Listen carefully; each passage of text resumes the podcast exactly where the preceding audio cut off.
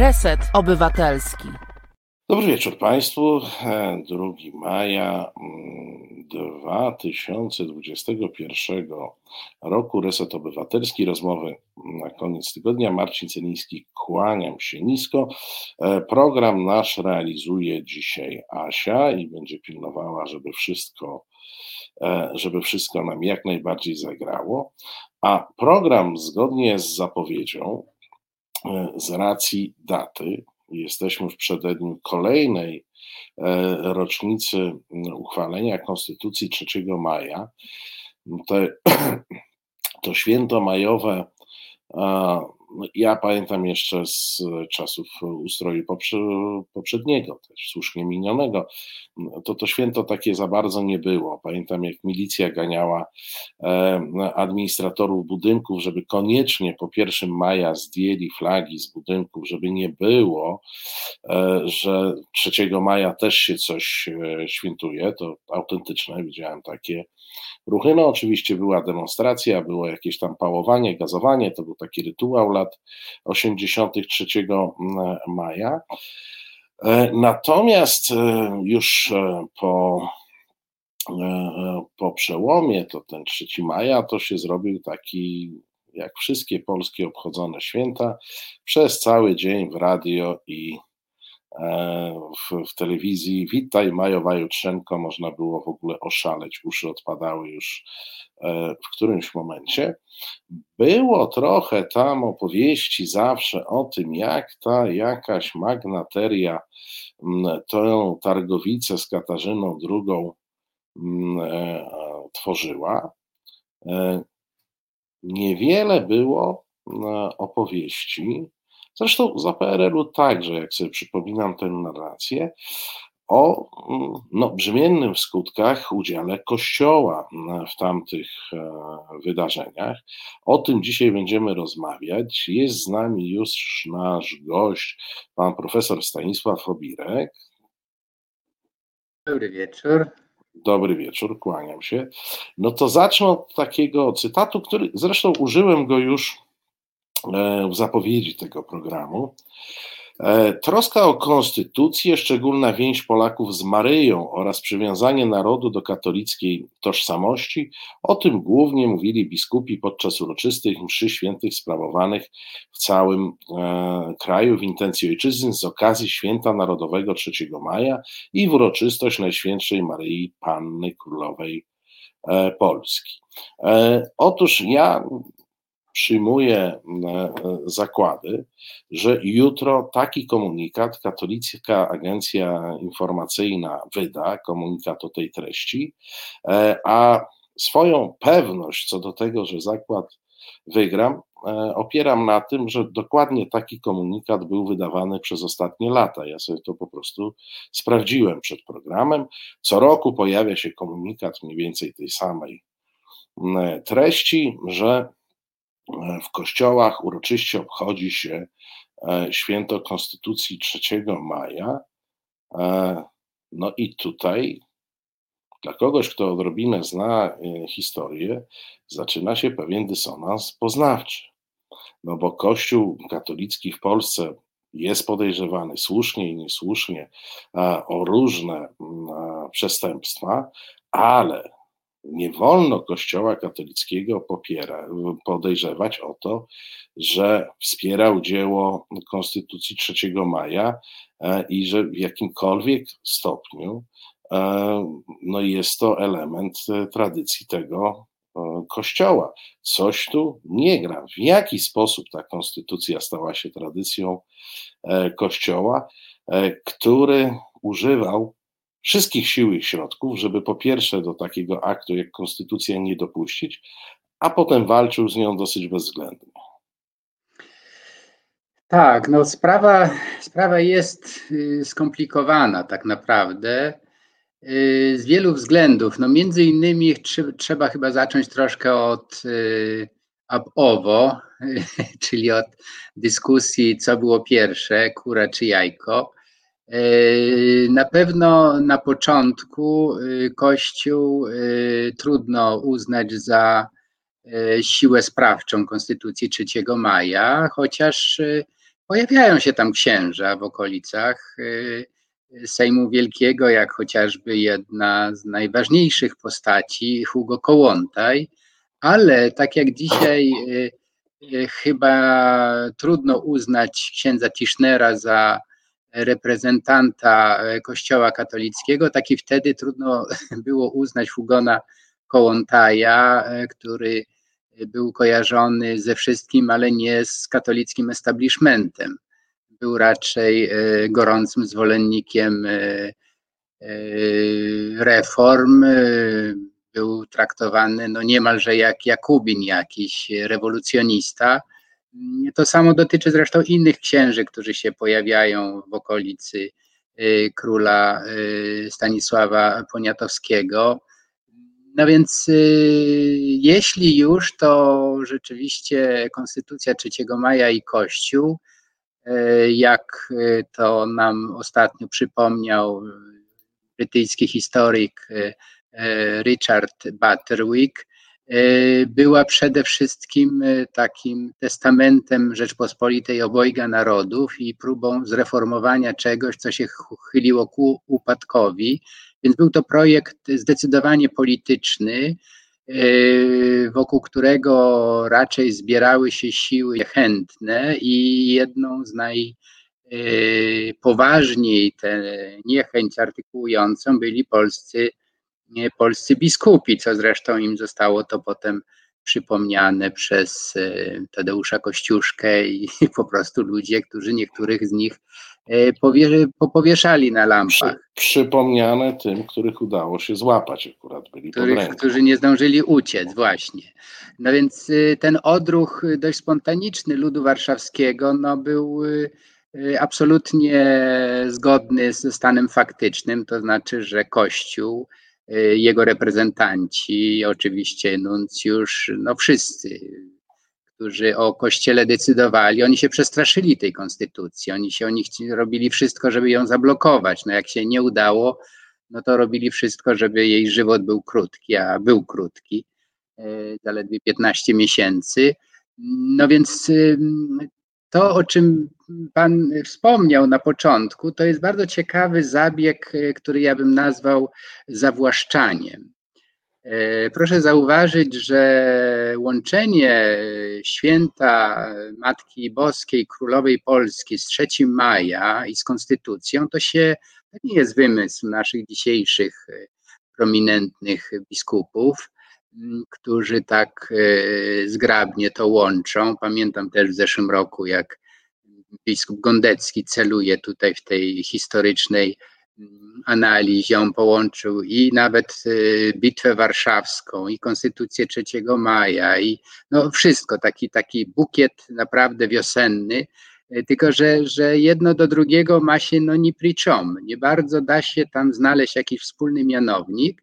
E, natomiast y, dla ludu, który kupuje wszystko, jak mówi klasyk, to brzmi dość y, ten pakiet uwodząco, bo nagle się okazuje, że to, co najwspanialszego w naszej historii, y, czyli ta próba ratowania upadającej Rzeczpospolitej, no jest niemalże dziełem Kościoła, opatrzności Bożej, no Matki Najświętszej oczywiście, więc to jest y, zabieg y, marketingowo genialny.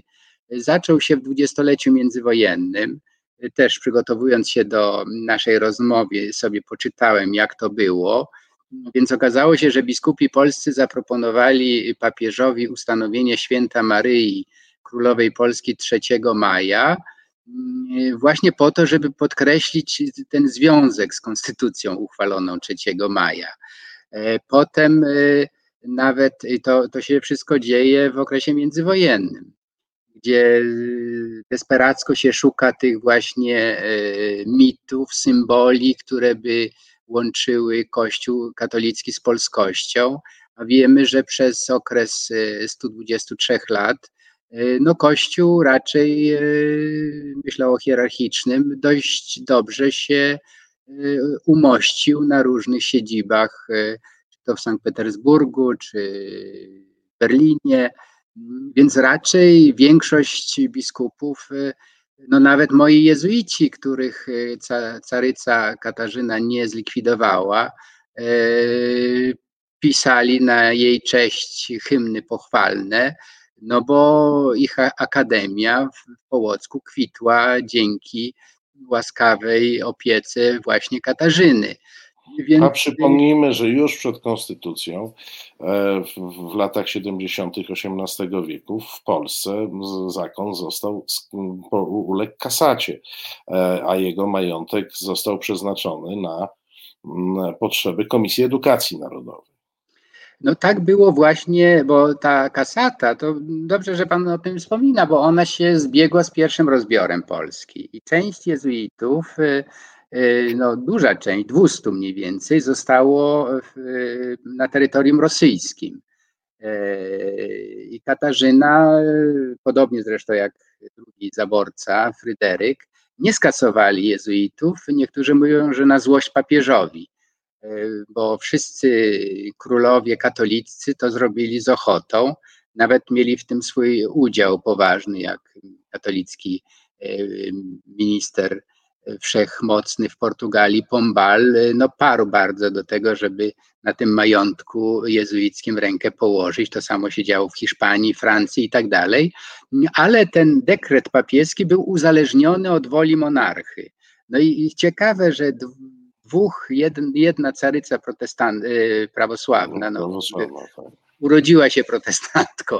W każdym razie ona uznała, że co będzie jej papież dyktował, co ma robić. Ma tutaj gotowych, e, wykształconych nauczycieli i niech prowadzą te szkoły, które dobrze prowadzili. E, no więc y, w Rosji jezuici nadal działali i również w Petersburgu, ale głównie w tej akademii właśnie wspomnianej. No i to samo Fryderyk powiedział, że on sobie ich zachowa i zobaczy, czy ich e, drogo nie sprzeda. No więc to jest taki epizod, może e, nie bezpośrednio e, łączący się z Konstytucją 3 maja, chociaż wielu byłych jezuitów właśnie włączyło się w Komisję Edukacji Narodowej rzeczywiście. E, no i było jak najbardziej za tym projektem reform, który znalazł swoje zwieńczenie w Konstytucji 3 maja. Ale to nie można w żaden sposób łączyć e, z Kościołem e, katolickim jako instytucją, która no niemalże tę trzecią konstytucję jak akuszerka na świat y, sprowadziła, bo to jest nieprawda. No, Kościół był przeciw. No, o kościele instytucjonalnym może świadczą słowa, zapiski e, nuncjusza e, Saluzzo, ówczesnego nuncjusza papieskiego w Polsce. Opisuje i przytacza dokumenty e, w takiej dosyć monumentalnej książce Papiestwo wobec sprawy polskiej. To jest chyba największy zbiór dokumentów. E, chodzi o sprawę polską od 1772 e, do 1864. Otton Bayensdorf. Zaskoczony uchwaleniem dnia 3 maja 1791 roku Konstytucji nuncjusz papieski niemiecki e, Saluzzo natychmiast donosił do, do Rzymu, że ustawa majowa była zamachem dokonanym przy udziale aprobującego tłumu, a więc miała pozór rewolucji. Zwrócił się do papieża, nuncjusz zalecał wstrzymanie się od e, e, jakichkolwiek opinii pochwalnych czy aprobujących, aprobujących Konstytucję 3 maja.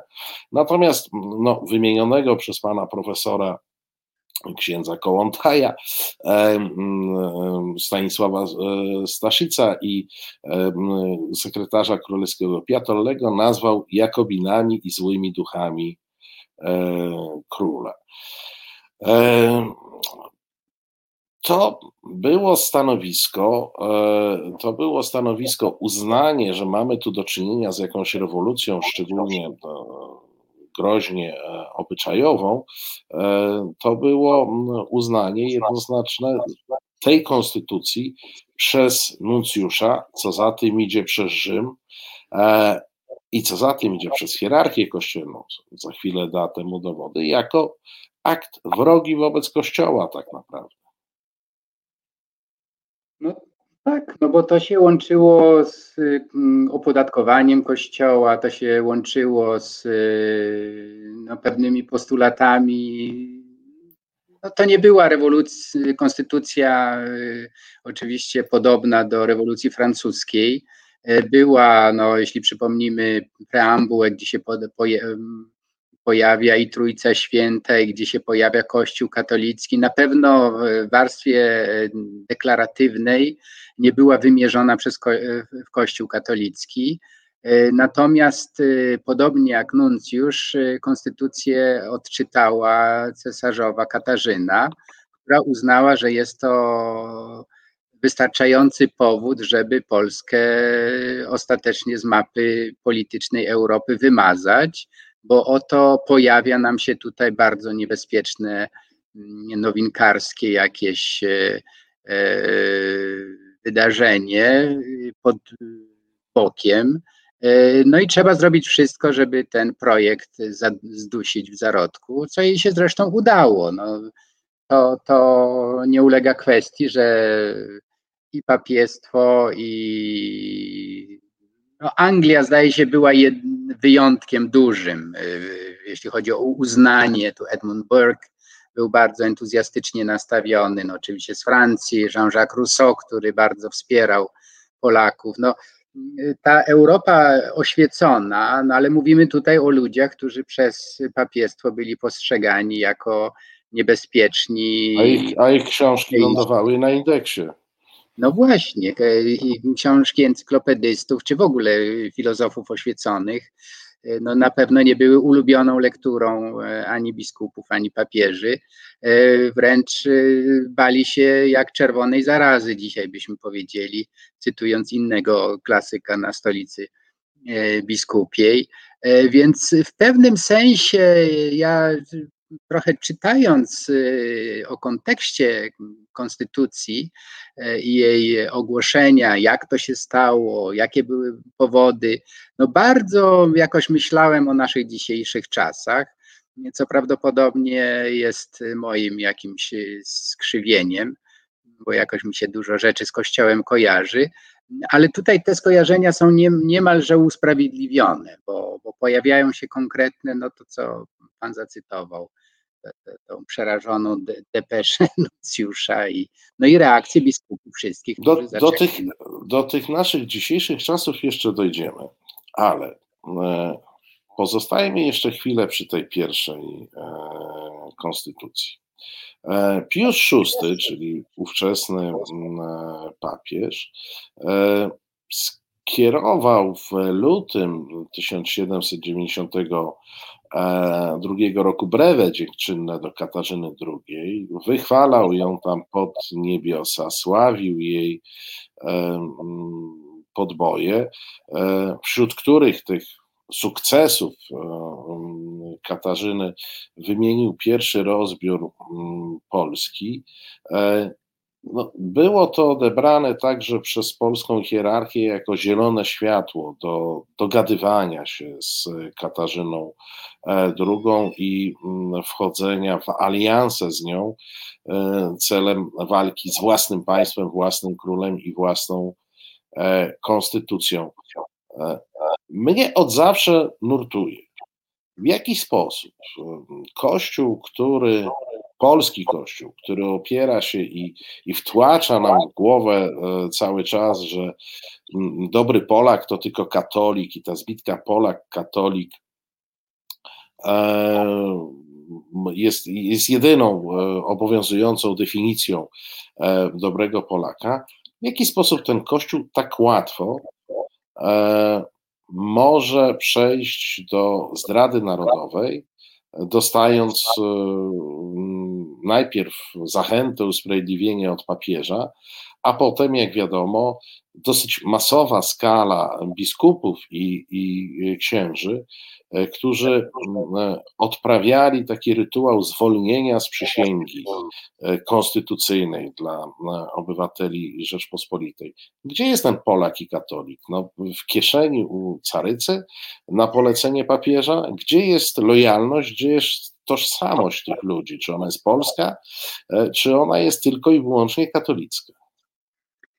No to jest y, szalenie y, ciekawe, jak i kiedy ten Polak katolik się pojawił. No jednak to jest chyba dopiero kwestia końca XIX wieku, a zwłaszcza twórcy endecji Romana Dmowskiego. Wcześniej byłoby to postrzegane, no wystarczy przeczytać nawet konstytucję no, 3 maja, ona jest bardzo, bardzo krótka w sumie. No tam jest mowa już w tytułach na przykład króla, który obejmuje no, wiele krajów, wiele narodów, wiele e, religii, e, więc mamy do czynienia e, z jakimś ahistorycznym myśleniem, takim spłaszczeniem, bo wedle historyków no, mniejsza część, mniej niż połowa e, obywateli Rzeczpospolitej obojga narodów mówiła po polsku. E, chyba mniejszość również była katolikami. Zdecydowana większość na pewno księstwa litewskiego to byli prawosławni. E, jesteśmy w XVIII wieku, ale y, no, jeśli patrzymy historycznie, jak to wyglądało, te początki y, Rzeczpospolitej obojga narodów, no to mm, w XVI wieku duża część szlachty litewskiej to byli Kalwini. W Polsce sporo było luteranów, sporo było trynitarzy, no, byli Tatarzy, byli Żydzi. No więc mówienie o Polaku katoliku to byłoby, mówiąc bardzo jakoś tak delikatnie, no po prostu nieprawdziwe. E, Polakami byli Żydzi i, i, i, Tatarzy, i protestanci, i prawosławni i tak dalej, więc, więc po prostu to, to, to było niemożliwe. To ja, to ja wejdę jeszcze i zapytam inaczej to kim byli katolicy i w takim razie kim był kler, który żył Konfederację Targowicką? No więc y, katolicy byli y, no, częścią tego społeczeństwa po prostu, tak? Tak samo jak i, jak i y, przedstawiciele innych y, wyznań y, chrześcijańskich. Natomiast y, no, trudno powiedzieć,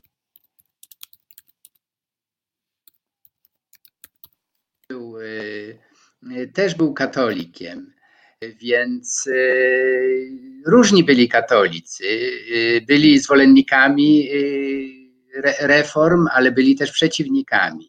Więc ja myślę, że bardzo dużo zależało od miejsca siedzenia. Czyli jeżeli dany katolik, no w tym wypadku senator, biskup, czuł, że reformy proponowane przez króla i, i jego obóz w konstytucji zagrażają jego interesom, no to rozglądał się taki katolik, senator, za y, kimś albo za rozwiązaniem, które by gwarantowało utrzymanie stanu posiadania i przywilejów. Stąd to tęskne poglądanie ku carycy, która gwarantowała jako oświecona e, monarchini e, prawa również katolikom, a nie tylko prawosławnym. E, Ale no mamy do czynienia ze zdradą stanu. Wspominany przeze mnie Otton Bayernsdorf pisze, parafia, plebania to były miejsce, to były miejsca spotkań targowiczych. No, tak pamiętamy, że czasami były te spotkania wyborcze tam, e, gdzie niegdzie e, po plebaniach. Tam e, wiązały się te lokalne, powiatowe czy takie gromadzkie struktury targowicze. Bardzo duży wpływ, szczególnie na tą gorzej wykształconą szlachtę miała, e, e, miał kler e, katolicki, bo ci gorzej wykształceni najczęściej byli fanatycznymi wyznawcami katolicyzmu.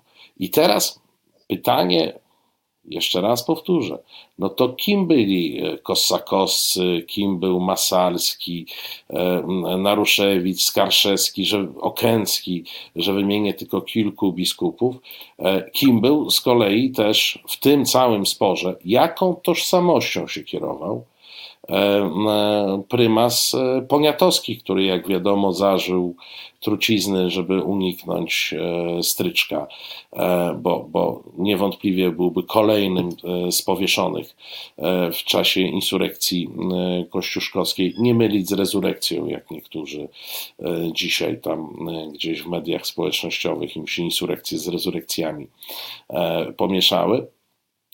Chodzi mi o tą, tą podwójną jednak e, tożsamość, e, która e, w przypadku Konstytucji 3 maja okazała się być tożsamością niepolską. Bo, bo oni o interesach Polski, oni o interesach Polski w tamtym czasie nie rozmawiali, nie interesowało ich to. Zwrócili się o pomoc do potężnego sąsiada, jakim była Rosja, e, po to, żeby zachować swój de facto prywatny i organizacyjny stan posiadania. To tak jak dzisiaj patrioci partyjni e, nie widzą interesu Polski, tylko widzą interes swojej partii, e, to tak wtedy, rozumiem, oni byli patriotami kościelnymi, których konstytucja opodatkowaniem, czy Sejm Wielki jeszcze wcześniej innymi pozakonstytucyjnymi aktami prawnymi nie dotknął tak, w sposób osobisty. Znaczy ja y, y, powiem tak, y, nie czuję się ekspertem tego okresu, dlatego podpieram się diagnozami, analizami Richarda Butterwicka, który no, na ten temat napisał kilka ważnych książek. I w jego interpretacji wydaje mi się zasadnej pojawia się mm, ten testament, o którym mówimy, y, Rzeczpospolitej Obojga Narodów, czyli y, ta wspaniała konstytucja 3 maja, jako y, pewien wynik bardzo przemyślanego programu reform. I ten program pojawił się w momencie skrajnego upadku autorytetu państwa. Państwa, które było w szponach anarchicznej szlachty, która zrobiła sobie z liberum veto bardzo poręczne narzędzie do anarchizacji państwa, tego trudnego do, do, do rządzenia, bardzo zróżnicowanego państwa. I nawet jeśli istniały jakieś narzędzia typu sejmiki, zjazdy, które o, pozwalały ogarnąć to, to państwo, no to dla wielu w pewnym momencie to anarchiczne, takie e, targane sprzecznymi interesami różnych grup oligar oligarchów, dzisiaj byśmy powiedzieli, a po prostu arystokracji, e, wtedy ten projekt y, dla większości społeczeństwa, ja nie jestem wcale pewien, czy tutaj grę wchodził katolicyzm, czy raczej właśnie grupy interesów, y, głównie ekonomicznego, y, ale też politycznego. Dla większości ludzi, którzy, no, jak tłuste koty, po prostu zbili ogromną fortunę na państwie, które było nierządem stało. No i tak się złożyło, że lwia część tej e, upasionej na anarchicznej e, e, strukturze Rzeczpospolitej grupą byli katolicy. I właśnie w tym sensie. Hierarchowie, nie, nie, nie. Myślę, że przede wszystkim Mówię tutaj o, o instytucji Kościoła i o hierarchach. Ale, ale tak, no, to połączenie z papiestwem jest tu bardzo zasadne. To znaczy, łatwiej było Kościołowi utrzymać, mówiąc tak kolokwialnie, w takiej zależności te szerokie masy szlacheckie i chłopskie, no całe społeczeństwo, niż jakiś sprawny rząd, który byłby, no jak na przykład obok Prusy rosnące w potęgę, czy Rosja, gdzie władza scentralizowana podporządkowała sobie oczywiście instytucje religijne. No, w krajach protestanckich to od połowy mniej więcej XVI wieku, czy no, obowiązywała zasada cuius regio ius religio, tak? czyli jednak lokalny król czy książę decydował o tym, jak wyglądała religia. Natomiast no to samo w krajach protestanckich. No, w prawosławiu tak naprawdę patriarcha nigdy się nie, nie, nie wybił na niezależność jak papież na Zachodzie. Czyli mm, to były struktury, które dla Kościoła katolickiego na pewno nie były idealne, ale w momencie, kiedy gwarantowały stan posiadania, no to, no to było lepsze niż nieznana przyszłość jakubińskiego państwa, tak, które było no, król E, Stanisław no, był zwolennikiem reform, więc na pewno nie był e, posłusznym synem Kościoła. Więc reasumując, e, chociaż no, jak mówię, z tymi zastrzeżeniami, że to nie można tak łatwo utożsamić katolicyzmu z, z Targowicą, jednak powiedziałbym, że interesy Targowicy i Kościoła katolickiego były zbieżne. Dlatego, e, wracając do początku naszej rozmowy, łączenie instytucji Kościoła katolickiego z projektem Konstytucji 3 maja jest po prostu historycznym e, fałszem, jest niezasadne, jest e, sprzeczne z tym, co Kościół wtedy robił po prostu. Więc e, e, niezależnie od tego, jak to się zgrabnie, pewnie jutro w jakimś komunikacie episkopatowi ułoży, e, no musimy tutaj mocno podkreślać, że to jest nie tylko, że niezgodne z faktami, mm, z rzeczywistością końca XVIII wieku, ale jest to no, takie może nie fałszowanie, ale na pewno jest to, jest to zniekształcanie obrazu przeszłości. Poważne zniekształcanie to w tej chwili zrobimy chwilę muzycznego oddechu, po nim oczywiście wrócimy i przejdziemy do czasów już nam trochę e, bliższych. Słuchasz Resetu Obywatelskiego. Reset Obywatelski działa dzięki Twojemu wsparciu. Znajdź nas na zrzutka.pl. No i tak nam tu na ostro dosyć e, zagrało. E, pani Katarzyna pisze, że to kościelny kawałek. Nie mam takiego e, wrażenia, jak mawia klasyk. Chyba nie był całkiem to kościelny kawałek. Dobrze, drugą część też zaczniemy od pewnego cytatu E, cytowałem w poprzedniej części e, list e, nuncjusza, no to teraz kogo cytuję? Czy w nowej konstytucji Bóg ma dzielić miejsce z niebogiem? E, ustanawiający e, tekst nowej konstytucji politycy są w większości niewierzący, albo obojętni, albo oziębli, i stąd bierze się e, lęk o brak zrozumienia dla większości wierzącej, bo mniejszość niewierząca otrzymuje status publiczny.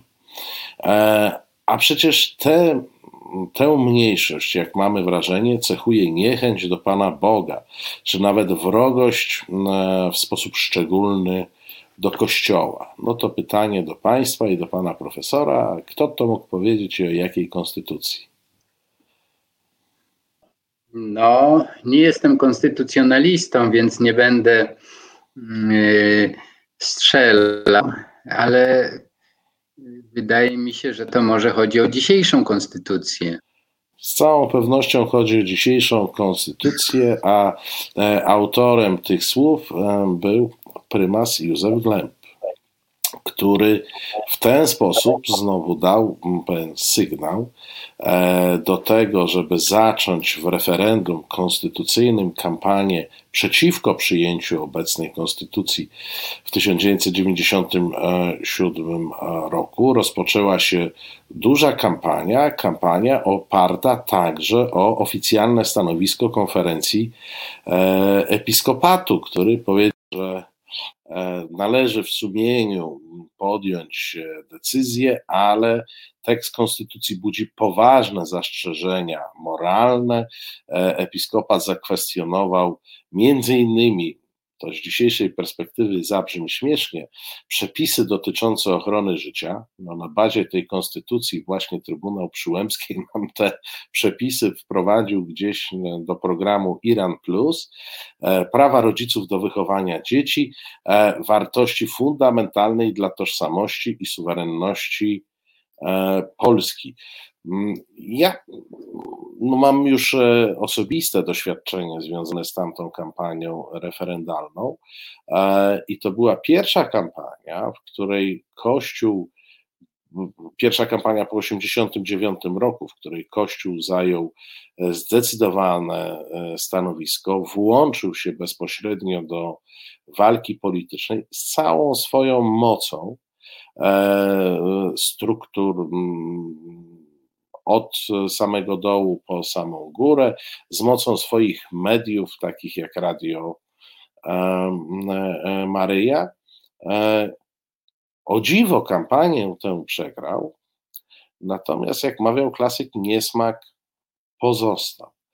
E, wprawdzie na zawiązanie tej Konfederacji Targowickiej musieliśmy trochę poczekać, ale Kościół ma problem z konstytucją. No, z kolejną konstytucją ma problem. Y, podobne do tego, co, y, o czym rozmawiamy, czyli o Konstytucji 3 maja, bo y, niewątpliwie te sprawy mm, ideologiczne pilnował wtedy ksiądz katolicki Hugo Kołłątaj. E, preambułę dość rozbudowaną do obecnej konstytucji zawdzięczamy mm, bardzo katolickiemu intelektualiście e, Stefanowi Wilkanowiczowi, który ją podsunął Tadeuszowi mm, Mazowieckiemu, również katolikowi. Więc e, o co chodzi w tym wszystkim? Mnie się wydaje, że katolicyzm e, taki właśnie postępowy, oświecony, katolicyzm, e, który traktuje prawa człowieka i pluralizm ideowy, ideologiczny, czy światopoglądowy nie jako dopust Boży, ale jako pewną rzeczywistość, w której żyjemy i z której się cieszymy, stanowi zdecydowaną mniejszość. Natomiast y, ten y, katolicyzm y, instytucjonalny, taki zakorzeniony właśnie w strukturach terenowych, a których zwieńczeniem był podobnie jak wtedy prymas Potocki, dzisiaj był to prymas Glemp, no dla nich coś, co wymyka się spod kontroli Kościoła, mimo że dzisiaj żyjemy już 50 lat po Soborze Watykańskim II, jest y, ciągle czymś, co Kościołowi zagraża. I, I, sądzę, że tutaj trzeba raczej y, y, dyskutować nad tym, z jakim Kościołem mamy dzisiaj do czynienia i dlaczego ten Kościół na szczęście przegrywa. No nie, to, to, to, to on przegrał w 97 roku. Na dzisiaj to ja bym takiej tezy, że on przegrywa, e, nie stawiał zbyt ostro, bo miałbym problem z uzasadnieniem. No ja e, może to jest tak, że, że miejsce siedzenia bardzo wpływa na sposób postrzegania rzeczywistości, więc moje, moje siedzenie, czyli, czyli uniwersytet i kontakt ze studentami i z tym, jak oni oceniają rzeczywistość, i tu mówię o rzeczywistości gdzieś od 20 lat, y, no to jest zdecydowanie y, przeciwne teokracji, którą forsuje nam Rydzyk y, czy, czy dzisiaj Gondecki, czyli episkopat po prostu. Więc pytanie jest, czy, i tutaj trochę głośno myślę, czy my jako obywatele tego kraju wystarczająco głośno mówimy o tym, co myślimy o takich e, fundamentalistycznych zakusach czy e, próbach zawłaszczenia przestrzeni publicznej przez fundamentalizm religijny. Myślę, że mało o tym mówimy, sprzeczne e, również konstytucją, która ciągle jeszcze obowiązuje, nawet jeśli od sześciu lat jest systematycznie niszczona ciągle jesteśmy członkiem mm, Unii Europejskiej, w której prawa człowieka są jednak podstawowym prawem. I myślę, że y, trzeba konfrontować przedstawicieli tej instytucji, mm, dla których y, i konstytucja, i prawa człowieka jest y, nie do pogodzenia z ich doktryną, że no, nie ma miejsca na tego typu myślenie, po prostu. Trzeba to jasno powiedzieć, że, że to jest nie do pogodzenia. E, a czy to przypadkiem nie jest tak, że w takim kościele peryferyjnym, jakim jest Kościół katolicki w Polsce, zresztą mm, w kraju peryferyjnym, jeśli chodzi o cywilizację europejską, gdzie wiele jej wynalazków się po prostu nie przyjęło, e, mimo wielu mm, wieków, e, czy to nie jest tak, że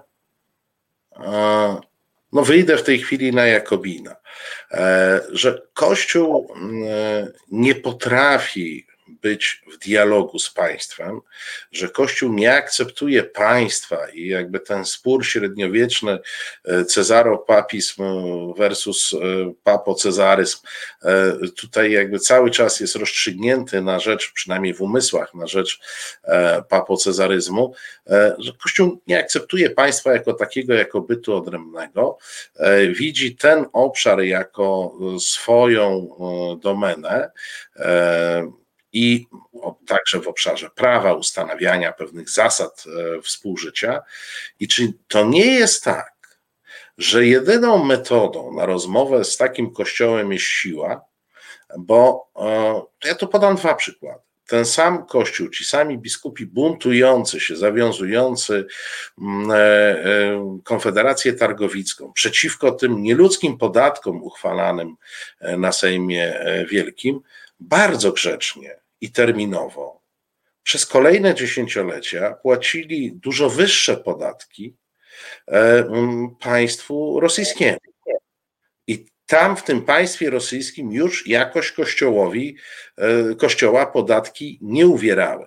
E, bardzo grzecznie przyjmowali, szczególnie po powstaniu listopadowym, pozycję drugiej religii, trzeciej religii, upośledzonej religii, także na tych terenach, gdzie katolików była większość. I drugi przykład, no jak pięknie Kościół się e, zachowywał w czasach PRL, kiedy musiał chodzić po prośbie i dogadywać się z różnymi tam sekretarzami do spraw wyznań, bo nawet do pierwszych sekretarzy to nie dopuszczano biskupów, tylko tam w każdym urzędzie wojewódzkim był taki, taki urzędnik, który się zajmował e, kościołami i tam mógł biskup e, negocjować. Może to jest jedyna metoda, ta pozycja E, ta pozycja siły, bo ja pamiętam swoje rozmowy z Tadeuszem Mazowieckim, jaki, jaki on był rozżalony w tamtym czasie e, postawą e, Kościoła. No tam po prostu nie było chęci dialogu, mimo że ze strony twórców konstytucji ta postawa dialogu i szukania porozumienia była, więc może trzeba jakiegoś totalitaryzmu, żeby oddzielić państwo od Kościoła. Rozumiem, że to jest e, e, taki mm, retoryczny zabieg, e, bardzo perswazyjnie ciekawy, natomiast praktycznie trudny do wykonania jednak, na szczęście. No, Katarzynie II się udało. No właśnie, to była Katarzyna. Ona, jej się udawało wiele rzeczy, trzeba przyznać. Natomiast ja bym, y, nie uciekając wcale od pytania, wskazał na y, kościół, który jest mi bliski z racji zawodowych, czyli kościół y, amerykański, któremu się przyglądam dość uważnie. I w tej chwili Kościół katolicki w Stanach Zjednoczonych przeżywa bardzo ciekawy moment.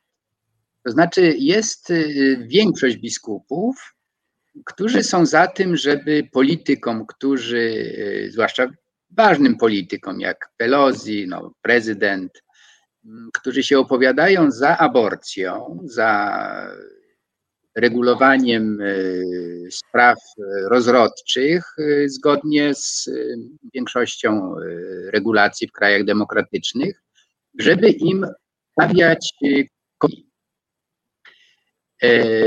I to jest, Pelosi akurat należy do kościoła w Kalifornii, w San Francisco, tam jest taki jeden biskup. A tak się składa akurat, że ci biskupi, którzy tak bardzo chcą negować komunię politykom, są z nominacji Jana Pawła II. To jest pewnie czysty przypadek, ale, ale tak się składa, że akurat ci mają kłopot z, właśnie z tym i to mają bardzo ciekawe uzasadnienia, że to jest zgorszenie, że to jest y, wbrew doktrynie katolickiej i tak dalej, i tak dalej. No i dokładnie w, w tej samej y, Ameryce jest akurat się tak składa, że biskupem y, prezydenta jest kardynał George, który w ogóle nie ma trudności z udzielaniem komunii prezydentowi.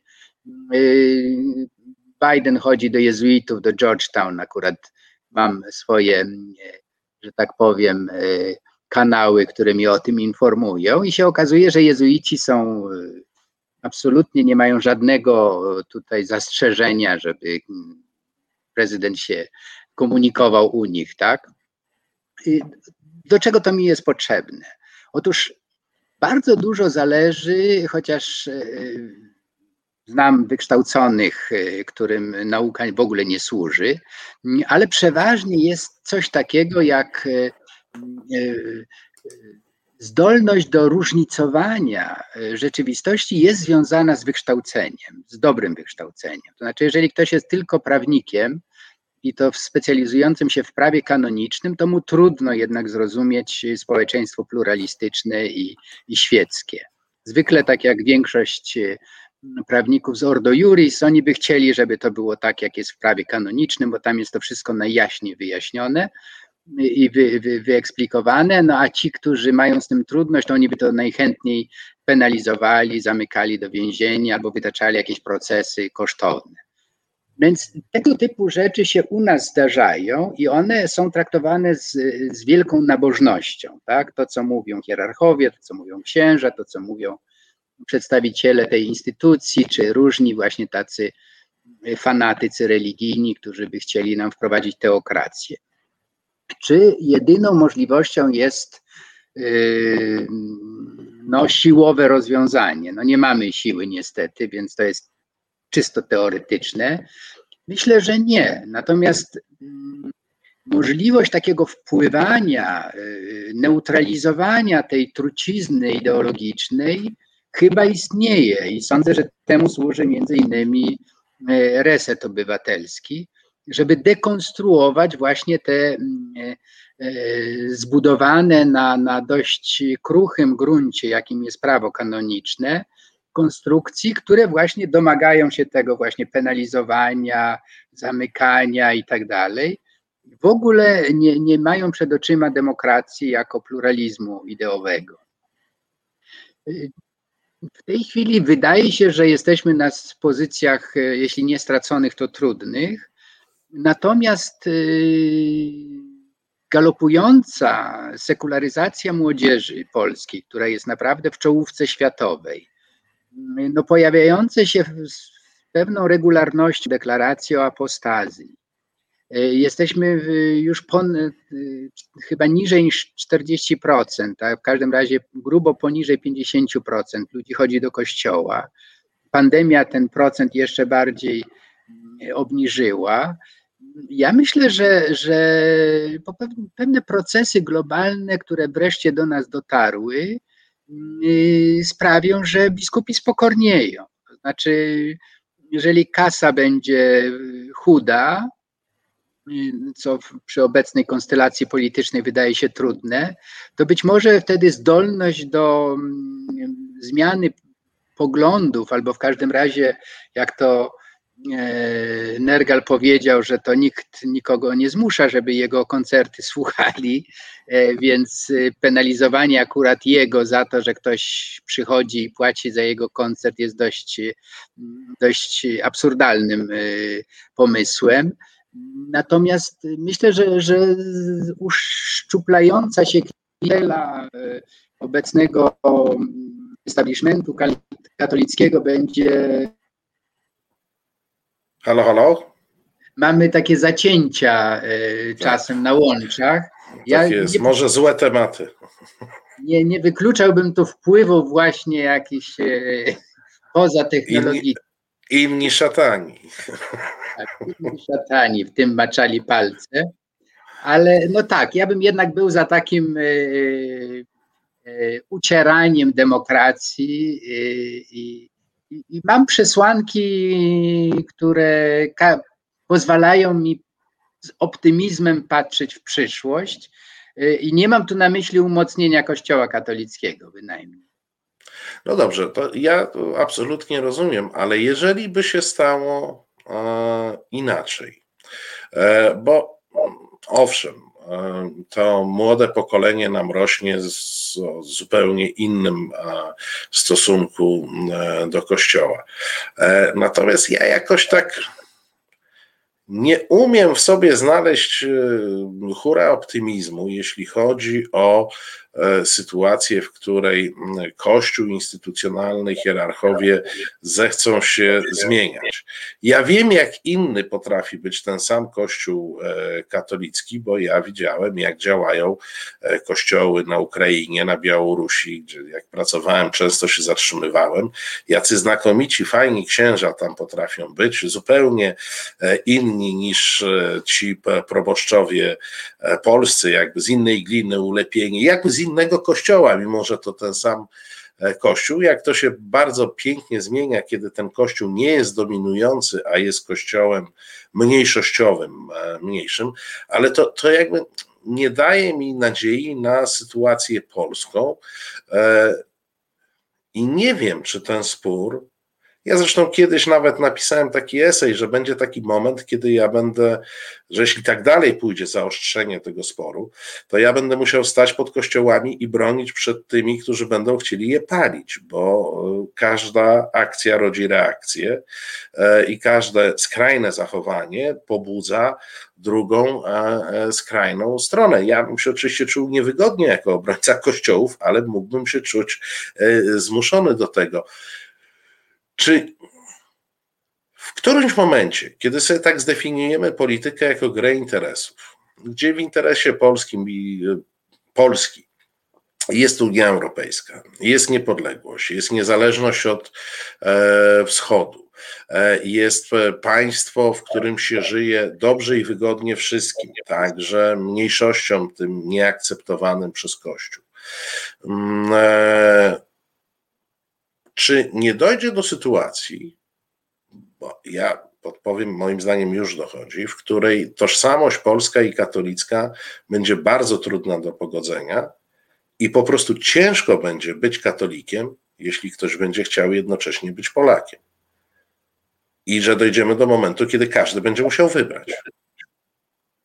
Muszę powiedzieć, że od pewnego czasu dość blisko razem z kolegą Arturem Nowakiem przyglądamy się e, zmianom mentalnościowym w kościele irlandzkim, e, który w odróżnieniu od e, Ameryki, Stanów Zjednoczonych, nie ma tradycji pluralizmu religijnego.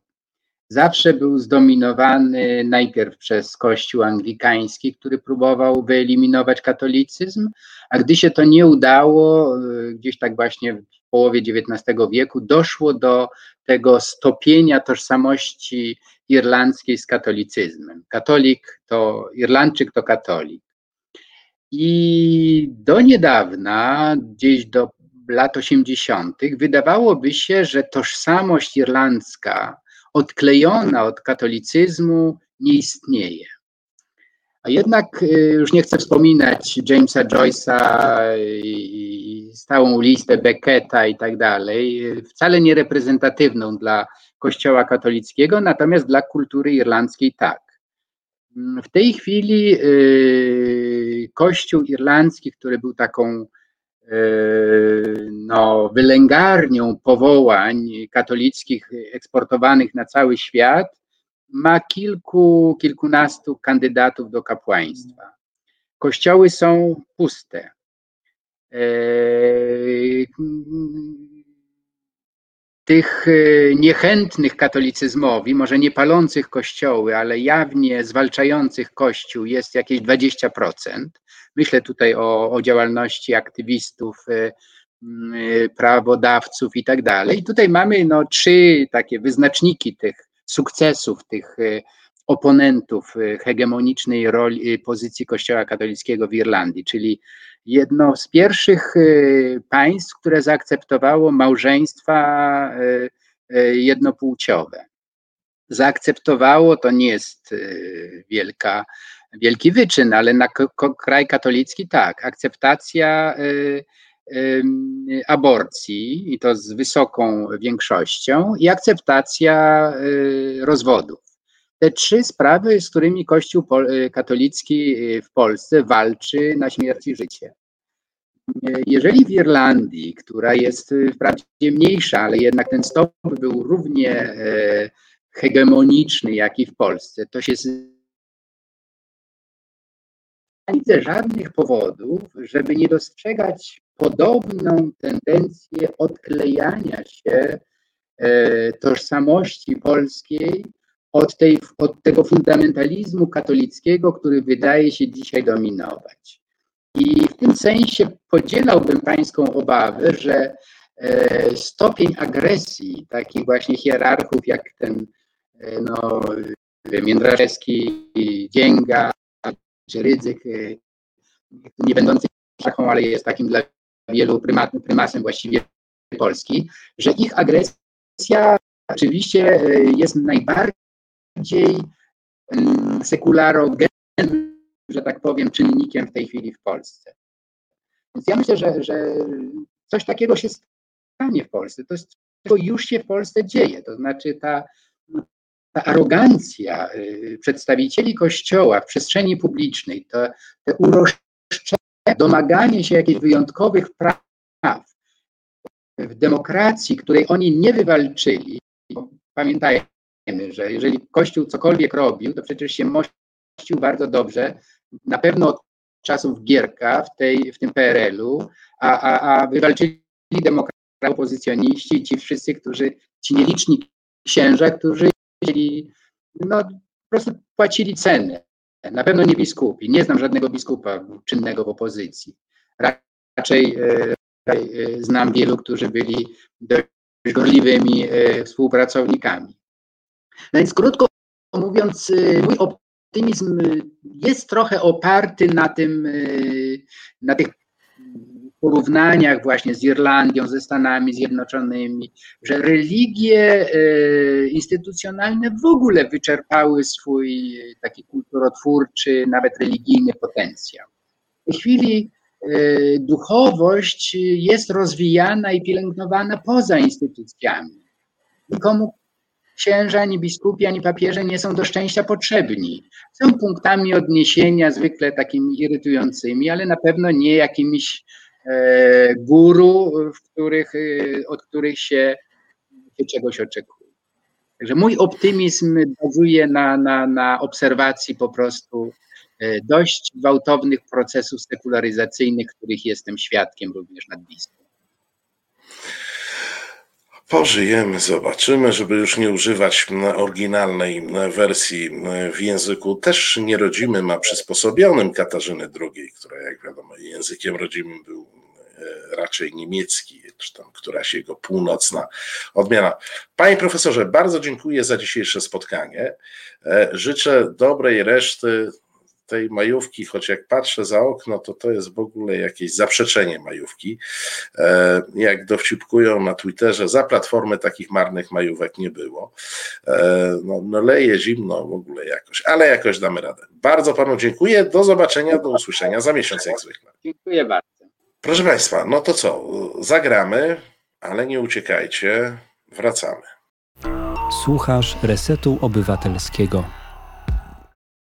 Reset Obywatelski, medium, które tworzysz razem z nami. Komentuj, pisz i wspieraj.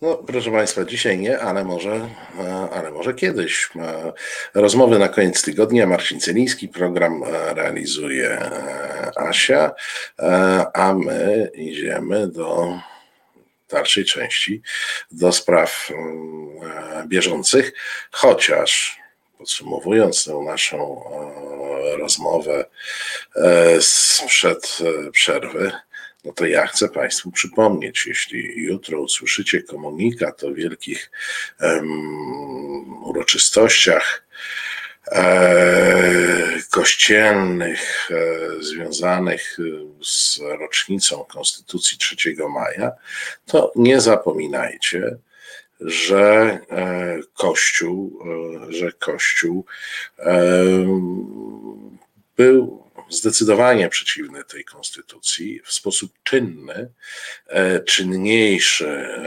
niż kiedykolwiek indziej. Kościół był organizatorem Konfederacji Targowickiej, Kościół był mm, organizatorem drugiego rozbioru Polski zatem. I e, przypomina to trochę dzisiejszy spór, kto stał, gdzie stało ZOMO. No, Kościół nie stał po stronie polskiej, Kościół nie stał po stronie Konstytucji 3 maja. Kościół od swoich, e, od swoich najwyższych organów typu Pius VI, e, który zdecydowanie popierał Katarzynę w jej planach aneksyjnych,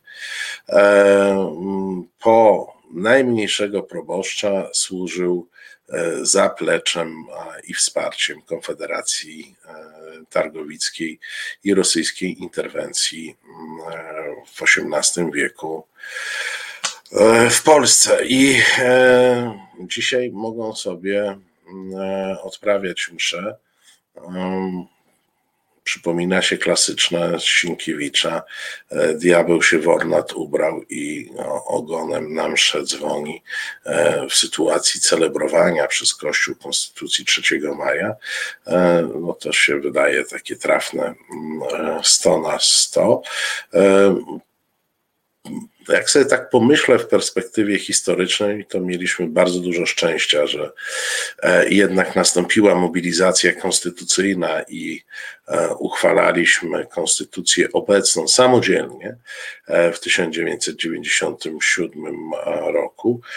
To, że uchwalaliśmy samodzielnie, to zdaje się, że nie do końca wynikało, żeby Polska wtedy była takim silnym państwem, ale wynikało przede wszystkim z tego, że e, ten sąsiad e, nasz, który lubi mieszać w naszej konstytucji, tak jak w tej chwili usiłuje mieszać w konstytucji e, ukraińskiej, ten sąsiad wtedy był E, wtedy był bardzo osłabiony i nie ingerował zagranicznie, no bo mógłby znowu stać się e, sojusznikiem e, mógłby stać się sojusznikiem Kościoła w jego wielkim dziele walki z projektem konstytucji. Tak, tak, owocny ma rację, jak pisze, że, że byli tam, gdzie byli, byli tam, gdzie byli, potrzebowali jeszcze dobrych paru lat, żeby wrócić na tory imperialne. Pan Patryk DS pisze na Facebooku, podobnie nikt się nie zająknie o roli tak zwanego świętego Stanisława, który był zwykłym zdrajcą, za co został skrócony o głowę przez króla Bolesława Śmiałego, a dzisiaj jest patronem tego kraju. E, ja, panie Patryku, bardzo często wspominam, bo nie umiem tego, e, nie umiem tego objąć, że w tym samym czasie, kiedy Węgrzy sobie za patrona brali świętego Stanisława, czyli twórcę państwa e, węgierskiego, to w Polsce nikt nie wpadł na to, żeby tym patronem, jak już jakiś musi być, tak, przyjmując e, określone kryteria historyczne, nikt nie wpadł na to, żeby za patrona zrobić świętego Bolesława Chrobrego no, co to był za problem kupić mu świętość, to wiecie, nie, nie takie rzeczy się e, załatwiało, e, e, tylko właśnie jakiegoś biskupa, który był e, po prostu e, który był po prostu renegatem, zdrajcą stanu, spiskującym za plecami króla, e, który był wtedy tysiąc czy półtora tysiąca kilometrów od Krakowa i, i, prowadził, e, i prowadził wojnę. Państwo piszą o Nergalu. Nergal był Konrada Szołojskiego. Polecam ten, e, e, ten program. On jest do tworzenia, do znalezienia na wspak Konrada Szołajskiego. Jeśli dobrze pamiętam, dwa czy trzy tygodnie temu był Nergal. O, widzę, że Państwo też e, niektórzy na czacie e, pamiętają o tej, e, o tej wizycie. Jak w każdej redakcji, proszę Państwa, no mamy umowę taką, że, e, że po to, żeby nie być monotematycznymi, to, to nie powtarzamy za często e, gości w, różnych. W różnych programach. Nie wykluczam, że Nergal kiedyś w tym programie się pojawi, ale zupełnie niedawno, ale zupełnie niedawno, e, ale zupełnie niedawno był. Waldemar pyta, czy osoby bez obywatelstwa też mogą słuchać. Tak, Waldemarze, osoby bez z obywatelstwem, ale bez obowiązków obywatelskich też mogą słuchać, chociaż wszystkim takim osobom życzę, żeby e, stali się obywatelami w pełni, nie tylko z prawami, ale także E, z obowiązkami e, obywatelskimi e, i zdania tutaj, i zdania tutaj nie zmienię. Proszę Państwa, no ale w tych takich sprawach bieżących, no to powiem Wam o czeskim filmie. Ponieważ polska ambasada w Pradze domagała się od czeskiego Ministerstwa Zdrowia, by ograniczono dostęp do aborcji dla Polek. Rzecz dotyczyła no, akurat procedowanej nowelizacji prawa w czeskim e, w czeskim e, Senacie. E, wtedy, jak się okazało, to było, to było w marcu. Chargé d'affaires ambasady Rzeczypospolitej napisał list do czeskiego ministra zdrowia, do ówczesnego czeskiego ministra zdrowia, e, wyraził z nim zastrzeżenia wobec przepisów dotyczących przerywania ciąży, e, które były wtedy w procesie legislacyjnym w, Senacie czeskim. Nowe przepisy miały uprościć przeprowadzanie aborcji w, w Czechach przez obywatelki innych krajów. Więc polski dyplomata oprotestował to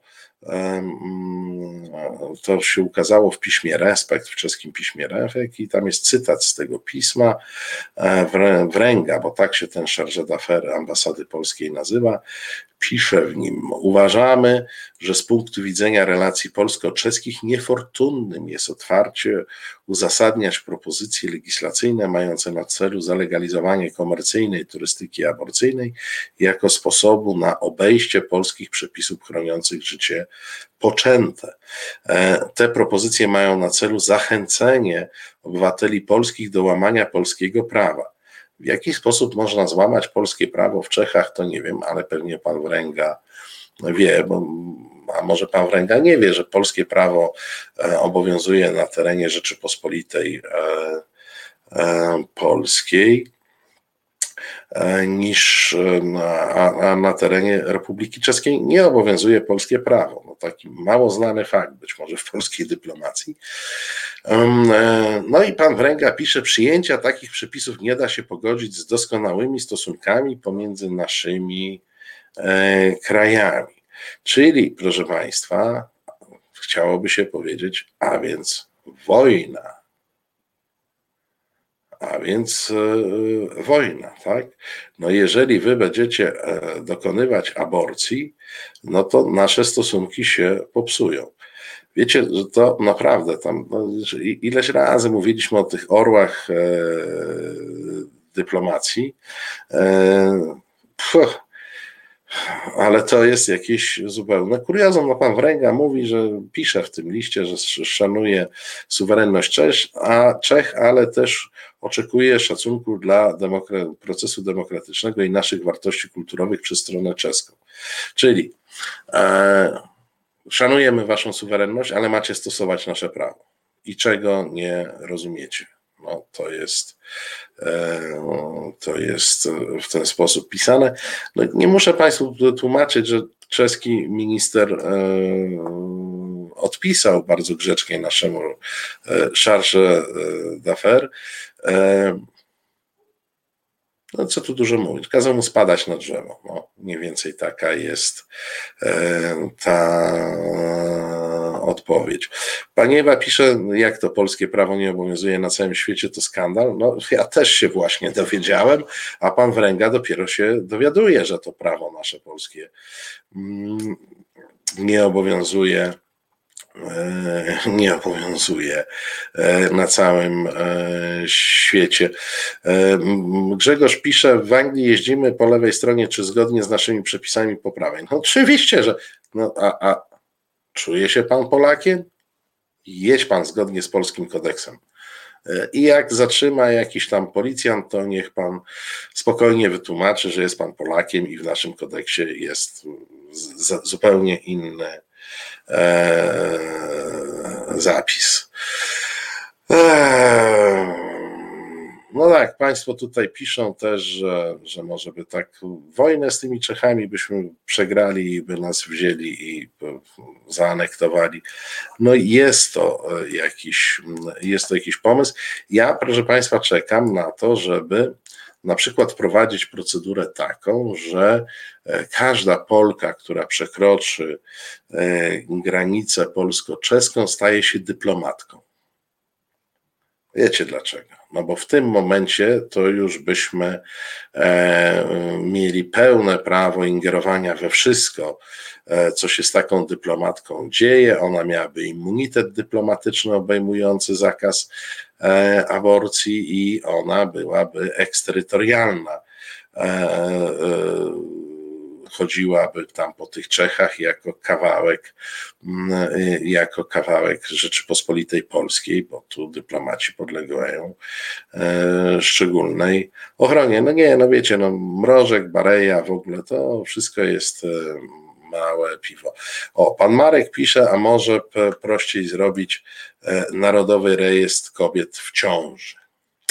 A mm, to, to ja panu powiem, że tu jest jednak pewien, e, e, pewien problem e, techniczny, bo jak niektórzy z, z, Państwa, którzy są tam w moim wieku, czy trochę starsi, pamiętają te takie kolejki dla osobne kolejki dla kobiet w ciąży. Tak? One miały pierwszeństwo kolejkowe, ten zwyczaj nadal jest, tylko że on już nie jest taki, e, taki ważny, ponieważ te kolejki nie są takie wielkie, ale to było tak, że była ta kolejka, gdzie stało 200 osób i kolejka dla uprzywilejowanych, e, czyli kobiet w ciąży, gdzie stało na przykład 20 osób. I pamiętam jako chłopak, który w tych kolejkach musiał swoje godziny odstać.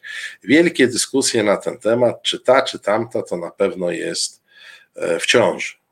E, no, generalnie te ekspedientki chyba miały obowiązek legitymowania z, tak, z książeczki zdrowia chyba, czy, czy gdzie tam, no w każdym razie był, był, było jakieś zaświadczenie, że e, kobieta jest w ciąży. Natomiast e, szczególnie te kobiety, które były w tej ciąży mniej widocznej, wczesnej, to były głęboko kwestionowane przez te kobiety, które stały w tej dużej kolejce nieciążowej. Padały teksty, aha, pewnie dzisiaj w nocy zaszła w ciąży i w ogóle taka chuda, ona nie jest w ciąży i tak dalej, i tak dalej. Więc nie wiem, czy byśmy się tu nie wpędzili w pewne kłopoty, gdybyśmy ten e, e, na, o, Donna Swewa proponuje poprawkę, Narodowy Rejestr Narodowych Kobiet w ciąży narodowej, dodałbym jeszcze z narodowymi płodami i nie będzie Czech nam tutaj w narodowość naszą narodową e, wkraczał. E, Pani Olga pisze, no nie, e, e, albo, albo ja się, albo, albo ja się poddaję Czechosłowacji. E, no właśnie. E, Wiewiór pisze, Wielka Zdradziecka Koalicja zrobi testy dla Polek na granicy czeskiej, będą za to odpowiedzialni ludzie lewicy, mają doświadczenie w prawach kobiet, a jakież oni Wiewiórze mają doświadczenie w prawach kobiet. Nie prowokuj mnie, bo pogadamy.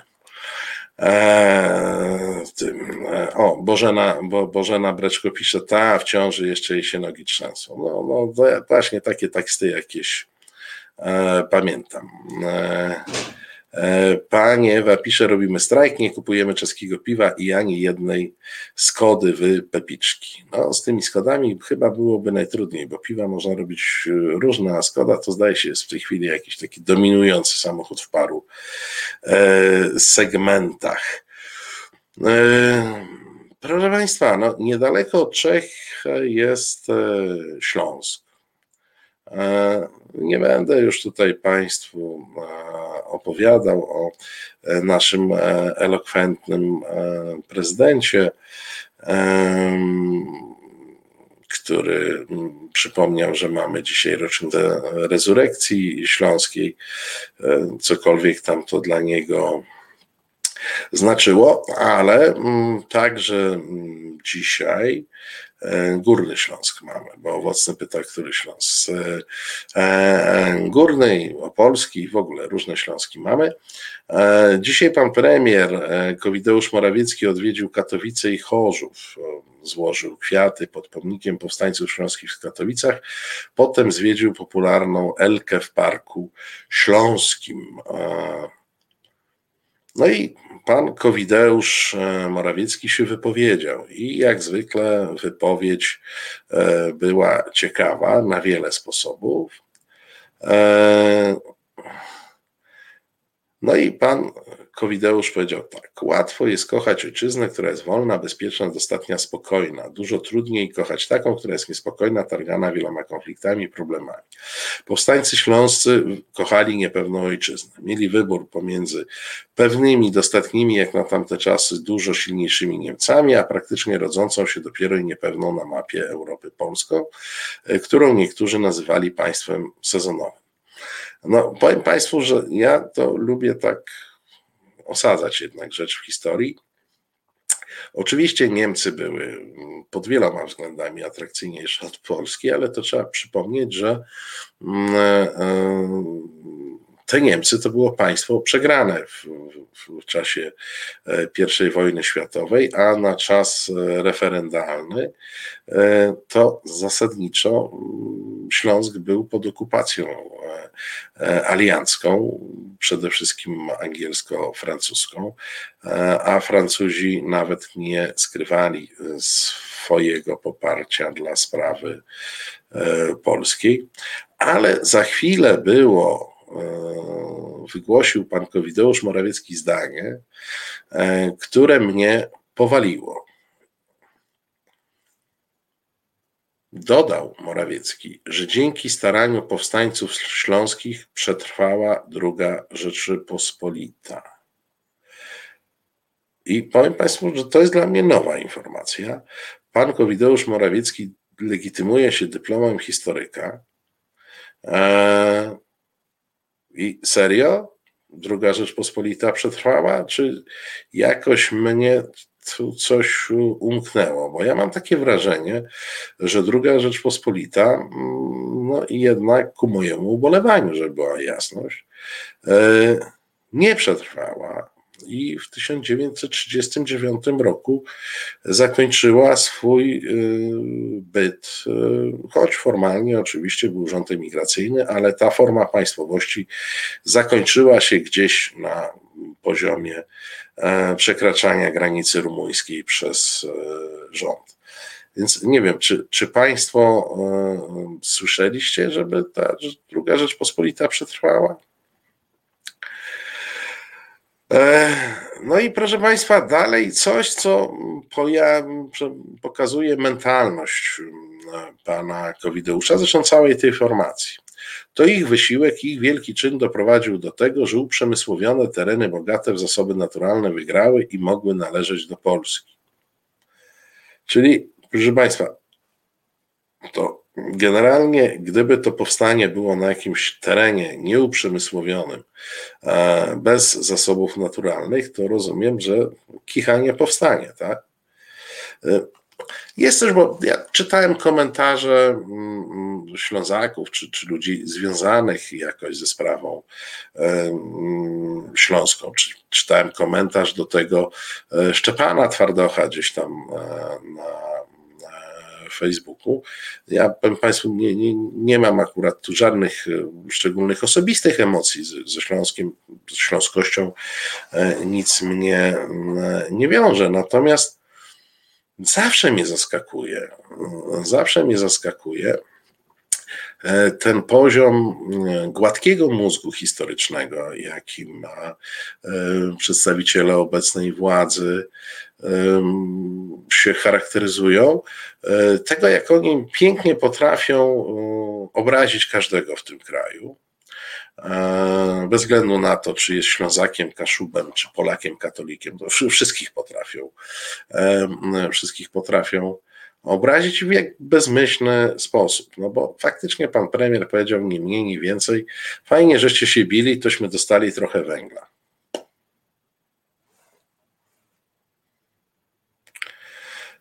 Piotr pisze, faktem jest, że objęte przez drugą Rzeczpospolitą tereny Śląska dodały dużą wartość. Oczywiście, że tak, my to wszystko wiemy. E, ale czy chcesz mi, Piotrze, powiedzieć, że to powstanie śląskie to ono było po to, żeby węgiel do Polski przywieźć? No przecież to jest, to jest jakiś, jakiś koszmar. E,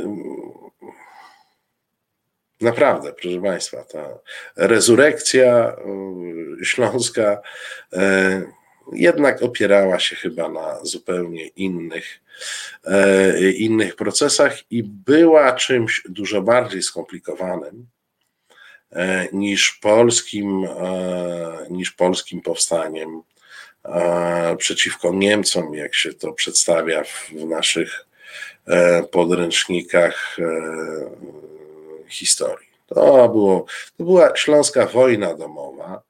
E, to była, to była sytuacja, w której normalnym kraju powstałoby e, bardzo wiele rozrachunkowych książek, e, filmów, e, no bo sytuacja, w której bracia są po przeciwnych stronach barykady, rodziny się dzielą, strzelają do siebie jest sytuacją dramatyczną. Sprowadzenie tej całej sytuacji do tej dużej kubki węgla no, świadczy o nieskomplikowanym umyśle, mówiąc e, najkrócej. E, no a dorzucając e, do tego, dorzucając do tego informację, że dzięki temu druga Rzeczpospolita, która nie przetrwała, to ona wzięła i przetrwała, no to świadczy o, o czym? No, że, że na tych studiach to jednak pan Mateusz czym innym się zajmował no nie wiem, na studiach. To do tego nie trzeba mieć studiów, kurczę, no, w liceum tego uczą, chyba w podstawówce już e, tego, tego uczą. E, no i niech im rezurekcja lekką e, będzie.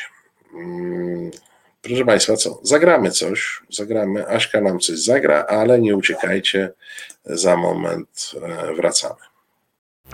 Słuchasz Resetu Obywatelskiego. Znudzeni mainstreamowymi newsami? Czas na Reset Obywatelski. Zaangażowane dziennikarstwo. No, proszę Państwa, po wysłuchaniu tego kawałka e, mogę tylko e, z całego serca życzyć redaktorowi Kornalowi e, Wawrzyniakowi, sekretarzowi redakcji Resetu Obywatelskiego, jak, naj, jak najczęstszego e, kaca. Tak, no bo jeżeli e, kac Kornela wywołuje taką muzykę, to trzeba się starać o to, żeby Kornel miał kaca jakiegoś takiego notorycznego, powiedziałbym, albo nieustannego. Proszę Państwa, e, nie jest tak, że ksiądz Limanowej, który w ramach lekcji, lekcji religii wysłał młodzieży tę słynną już e, ogólnopolską, e, e, ze sławą ogólnopolską prezentację poświęconą homoseksualizmowi, antykoncepcji i grzechom e, przeciw małżeństwu, żeby on nie znalazł wsparcia mm, w kręgach politycznych. No, nie wiem, jeśli ktoś z Państwa nie słyszał, nie widział tej prezentacji, którą już chyba widzieli wszyscy, no tam było napisane, że pocałunek jest grzechem, tak jak każdy stosunek, który służy celom innym niż prokreacja.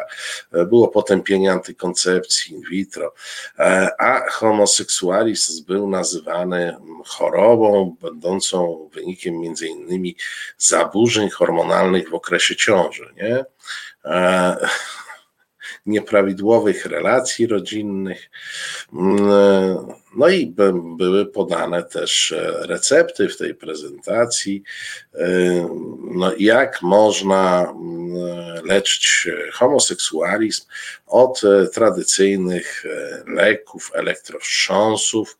Natomiast no, to do jakiegoś stopnia nowatorskie jest to, że homoseksualizm można leczyć przez usunięcie macicy, usunięcie jajników, obrzezanie kobiet, wazektomię mężczyzn. E, tam nie, nie było rozwinięcia, e, w jakich e, sposób zabiegi, te, te, te, te amputacje wszystkie mają zmienić orientację seksualną.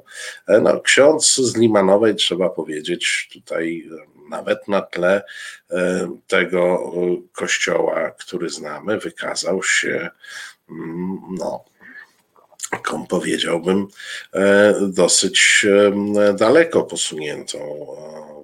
E, nie wiem, jak to nazwać. Nie będę nazywał przed 23. E, państwo wiecie. No ale, ale, proszę Państwa, jest wiceminister środowiska i poseł Solidarnej Polski, niejaki pan Nomen Omer Omen Siarka. Tak, i wiceminister mm, e, e, środowiska od kilku dni jest bardzo aktywny, rozsyła różne e, listy do portali regionalnych i nie tylko regionalnych i co w nich pisze. Atak na duszpasterza, który prowadzi katechezę zgodnie z nauką Kościoła, jest niedopuszczalny. To kolejna próba zniewagi uczuć religijnych i atak na wartości chrześcijańskie. W artykule zawarto niesłuszne oskarżenia wobec księża, księdza, a świadome zniesławienie go to przestępstwo. Apeluję do państwa jako poseł i minister pochodzący z regionu nowosądecko-podhalańskiego o przywrócenie dobrego imienia kapłana nie ma zgody na tego typu oszczerstwa i zniewagi wobec duchownych Kościoła katolickiego.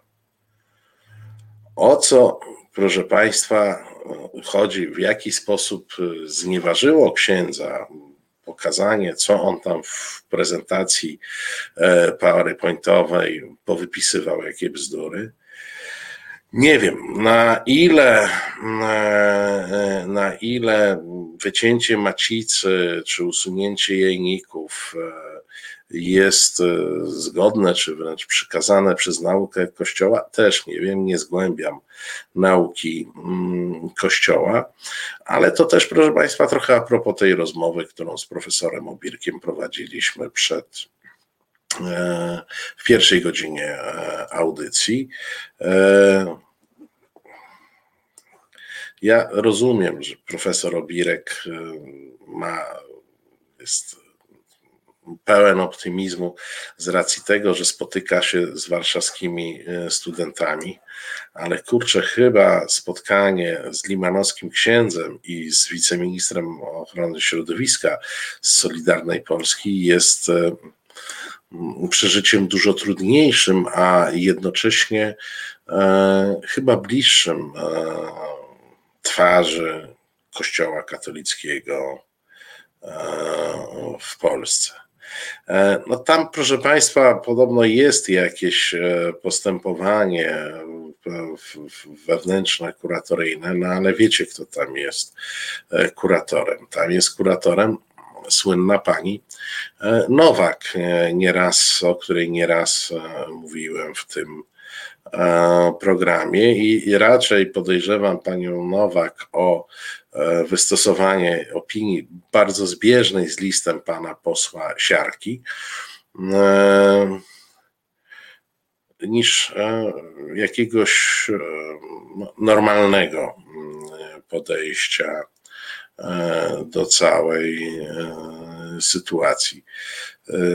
No co, no, nam się to oczywiście w tym, w tym naszym gronie w głowie nie mieści, że w XXI wieku w, w kraju, w Europie można pisać takie pierdolety, bo tego inaczej się nie, naz, nie da nazwać, to, bo to jest jakiś, jakiś obraz chorych obsesji e, tego księdza, który chciałby wszystkim wszystko wycinać, co się wiąże e, z, z jakimś z, z jakąś, no, znaczy z organami związanymi z seksualnością też umówmy się, a cóż jejniki z seksualnością mają wspólnego. No ale dobra, już e, nie będę, nie będę wchodził w takie szczegóły. No to, to jakieś chorem okresny e, księdza e, katechety, który powinien dostać natychmiast w jakimś takim trybie ekstraordynaryjnym zakaz kontaktu z młodzieżą. No, tak, tak naprawdę.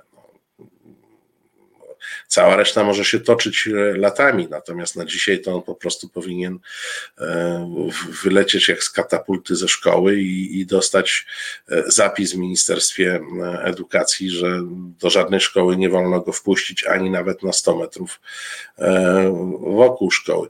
No pani Bożena pisze, ciekawe co by Freud na, na to powiedział, no, mógłby książkę napisać podejrzewam. Mm, no, koszmar, koszmar. I jeszcze raz powiem, bo pa, pani Gonia pisze tutaj, oni są zboczeni i tak dalej. Ja, proszę Państwa, nawet przyznaję ludziom prawo do zboczeń. E, księżom też. E, dokąd e, to zboczenie nie szkodzi innym. Więc jak on sobie chce prywatnie robić takie prezentacje i sobie je wyświetlać, no niech sobie gdzieś tam u siebie w chałupie czy na plebanii, niech sobie robi, nawet niech sobie kupi projektor, żeby widzieć e, e, lepiej to te swoje mądrości amputacyjne, e, które zrobił. Natomiast nie jestem w stanie zrozumieć państwa, które to toleruje. E, bo z tego wszystkiego wynika, że ci, którzy mają dzieci, po prostu powinni je chronić i nie wypuszczać do szkoły, bo, bo tam się groźni ludzie e, kręcą i dziwne rzeczy e, piszą. No, no tutaj Państwo dyskutują. Jakub Janowicz, Freud powiedziałby, że to seksualny flustrat, a może, a może, proszę Państwa, należałoby na nim zastosować jego metody, nie wiem, coś uciąć, jakieś elektrowstrząsy, może to by pomogło, no ale to już zupełnie e, inny e, temat. E, proszę Państwa, no jeszcze jedna z takich wieści, która nieco mną wstrząsnęła. Okazuje się, że obyczaj zaprezentowany przez niejakiego Bąkiewicza, obyczaj znęcania, mordowania e, psów w określony sposób, e, jakoś się rozpowszechnił i staje się e, modny. W hełmie mieszkańcy zatrzymali jadący samochód, który ciągnął psa przywiązanego do haka cholewniczego. Zawiadomili policję i tak dalej. E, policjanci ustalili, że kierowcą był 63-latek z gminy Chełm. E, najprawdopodobniej przez kilka kilometrów e, tego uwiązanego psa ten zwyrol ciągnął. Zwierzę nie przeżyło tej mm, podróży. No, 63-latek dostał zarzuty. E, pan Bąkiewicz, jak wiadomo, biedaczek rozchorował się na covid i wrzuca, wrzucał zdjęcia e, ze szpitala, więc Bąkowski, tak, bon, Bąkowski, tak, przepraszam. No, E, I, I, zdaje się, że on zarzutów nie, nie otrzymał, bo nie można było mu przed, przedstawić, bo był w, w, w, w szpitalu. E, ale przy tej okazji okazuje się, że to, to Bonkowski jest Pomorze, Chełm jest w Lubelskim, a Dolny Śląsk nie gorszy. E, sołtyska z Wirek e, przywiązała do samochodu swojego psa i ciągnęła na lince, e, dotkliwie raniąc. no jest nadal sołtysem tej, tej swojej gromady. Wójt do niej zaapelował, żeby, żeby zrezygnowała z tej funkcji. Proszę Państwa, zachodzę w głowę. Skąd ci ludzie się biorą? Skąd ci ludzie się biorą? Skąd te zwyrole się biorą? Co im należałoby wyciąć? Jakim elektrowstrząsom ich należałoby e, poddać? Naprawdę. Nie mam pojęcia. W głowie mi się to e, nie mieści. E, to jest. To jest przerażające, że ludzie psychopaci, pełnią w Polsce funkcje publiczne. To jest koszmarne, że nie są szybko karani, e, a najgorszym w tym wszystkim jest e, stopień społecznego przyzwolenia na znęcanie się e, nad zwierzętami, bo jak poczytacie komentarze, to oczywiście połowa mądrych internautów pyta, a w zasadzie co się stało i o co chodzi. E, Piotr Strychalski pyta, to katowanie zwierząt to jakiś nowy sport ludu tej ziemi? No właśnie na to zaczyna wyglądać. A może, proszę Państwa, to jest tak, że to katowanie zwierząt to jest tradycyjny sport ludu tej ziemi, e, tylko w tej chwili przypadkiem e, przypadkiem ujawniony. I to, to zresztą jak popatrzycie Państwo, jadąc e, na wieś, patrząc na te psy na krótkich łańcuchach, e, e, na te psy w klatkach, na te psy na rozgrzanym betonie czy na zimnym betonie, w zależności w zależności od pory roku, no to przecież o kim rozmawiamy? No mówimy o ludziach, którzy znęcają się nad zwierzętami i uznają, że jest to normalne nie umiem, nie umiem tego, nie umiem tego komentować. No i proszę Państwa, na koniec, yy, no jeszcze jedna sprawa. Też pewnie uznacie, że kij w mrowisko, e, ale wydarzenia ostatnich dni spowodowały, że tak człowiek ma możliwość przyjrzenia się, e, przyjrzenia się, jak się wykluwa e, nowa lewica i w jaki sposób się zmieniają relacje na lewicy.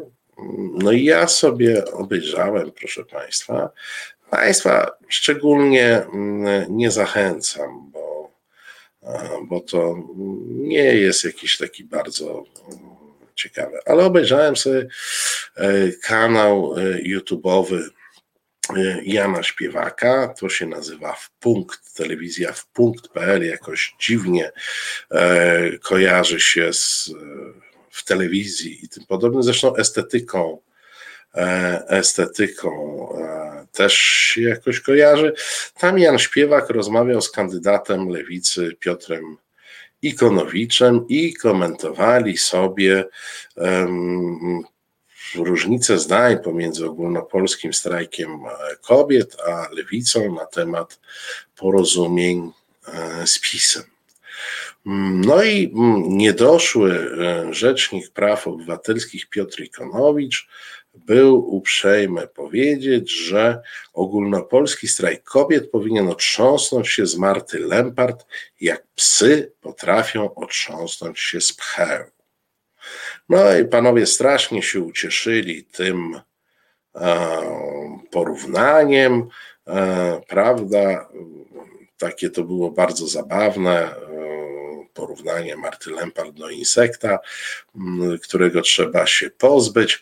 E, jak rozmowę zakończyli, to jeszcze opatrzyli ją grafiką z napisem ogólnopolski rak kobiet. Ogólnopolski rak kobiet. Tak sobie zabawnie przekręcili nazwę ogólnopolskiego strajku kobiet. No to wzbudziło jakieś protesty, więc e, ten rak kobiet, ogólnopolski rak kobiet zniknął, ale rozmowa mm, pozostaje. Pan Ikonowicz mówi o pchle do wstrząśnięcia Lempart, mm, a Pan śpiewak przypomina, że Marta Lempart jest złym deweloperem, co jest już w ogóle jakąś aberracją. powiem Państwu tak. Mm, strasznie się w tym momencie ucieszyłem, że e, Piotr Ikonowicz nie miał żadnych szans i nie ma żadnych szans na objęcie funkcji Rzecznika e, Praw Obywatelskich, bo tych rzeczników mieliśmy różnych, lepszych, gorszych, e, ale ja sobie nie przypominam e, jakiegoś, który by mm, posunął się do tego, żeby dehumanizować kogoś, kogo nie lubi nazywać insektem. To jest taka retoryka, którą mieliśmy w tej chwili zarezerwowaną dla PiSu. Jak widać, nowa lewica ją chętnie e, kupuje. I to jest dla mnie, proszę Państwa, też pytanie o to, czy mm, mamy do czynienia z jakimś przewartościowaniem, czy mamy do czynienia ze zmianą oblicza e, lewicy e, w Polsce. Lewicy, która już przechodziła e, zmiany, bo lewica post-PZPR-owska była czasami wręcz nadwrażliwa w kwestii e, praw człowieka, w kwestii e, wolności, czasami nawet tak przesadnie karykaturalnie była e, wrażliwa. Myślę, że przede wszystkim dlatego, że wyszła e, e, z, z traumy e, PRL-owskiej. PRL, wbrew temu, co ostatnio młodzieżówki lewicowe piszą, nie był krainą mlekiem i miodem płynącą i nie był i Balcerowicz nie zepsuł doskonale z, z działającego mechanizmu. I PRL był e, państwem, w którym systemowo, systemowo łamano prawa człowieka. Łamano ludzi, łamano prawa człowieka. Więc ta lewica post-PZPR-owska mm, mm, była tutaj bardziej papieska od papieża. I ta lewica post-PZPR-owska także zmieniała się pod wpływem, i tu z pełnym szacunkiem mówię, o, o, o Sławku Sierakowskim i środowisku krytyki politycznej, która e, jakby przesączała e, czy nasączała tę lewicę coraz bardziej e, takimi ideami naturalnymi dla socjaldemokracji zachodnio E, europejskich. W związku z czym rozmowa o prawach mniejszości, o prawach uchodźców, o prawach człowieka, e, o demokracji liberalnej, to tam nie było dyskusji programowej, bo było to przyjęte jako e, baza. Nikt tego nie kwestionował. I tak samo te, te same wartości wpływowe swego czasu środowisko krytyki politycznej e, wtłaczało mm, w, w lewicę. Mm, od jakiegoś czasu takim e, nowym prorokiem e, lewicy jest Rafał Woś, któremu nie da się odmówić konsekwencji i który od lat tłumaczy, że nie ma co się tam za bardzo wygłupiać z tymi wolnymi sądami czy prawami człowieka. Mm, ważne są transfery bezpośrednie, ważne jest 500, ważne jest e, dolewanie e, pieniędzy na różne sposoby. E, natomiast z tymi tam gejami czy kobietami, co się czegoś domagają, czy tam protestami, w momencie, kiedy ktoś gdzieś oberwie na jakiejś demonstracji, to nie przesadzajmy. E, I ja mam wrażenie, że moż, możemy obserwować w tej chwili zwrot e, lewicy e, w kierunku właśnie takiego myślenia zaproponowanego przez Wosia. Zresztą temu myśleniu Ikonowicz hołduje od dawna, no ale Ikonowicz jest dosyć marginalnym działaczem lewicy.